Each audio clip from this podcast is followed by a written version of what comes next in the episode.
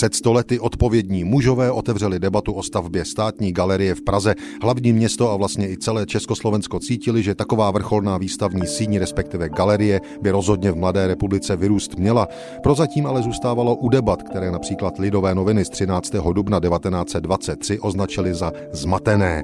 Dostavilo se na 30 hostů, kteří byli svědky jedné z nejzmatenějších rozprav, jaké kdy výtvarníci provedli. Každý mluvil o něčem jiném.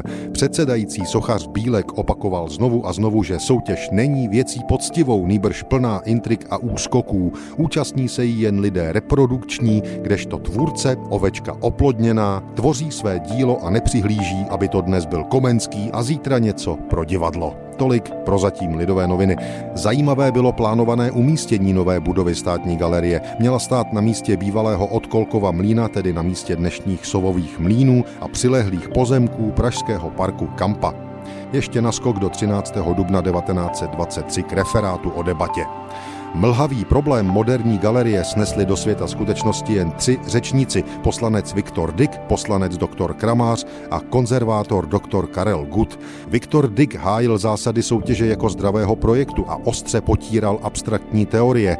Doktor Gut upozornil, že ideová soutěž mohla mít i svůj význam při volbě místa, jež to se mohlo najít i lepší. Nyní však nutno dbáti, aby stavba technicky vyhovovala svému účelu a galerie sama, aby byla obrazem vývoje celého našeho výtvarnictví od 14. století.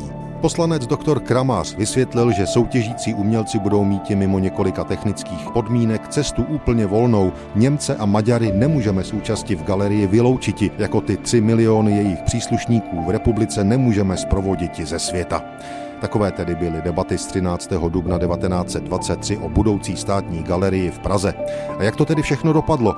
V roce 1924 byl znám vítěz architektonické soutěže. Byl jím Josef Gočár, který chtěl skutečně velkorysým pavilónovým pojetím zastavět prakticky celé nábřeží Kampy, téměř od mostu Legií skoro až ke Karlovu mostu. Z faktu, že tuto stavbu na pražském panoramatu nenajdeme, lze usoudit výsledek. Okamžitě se objevily hlasy, že něco tak obrovského se na kampu nehodí.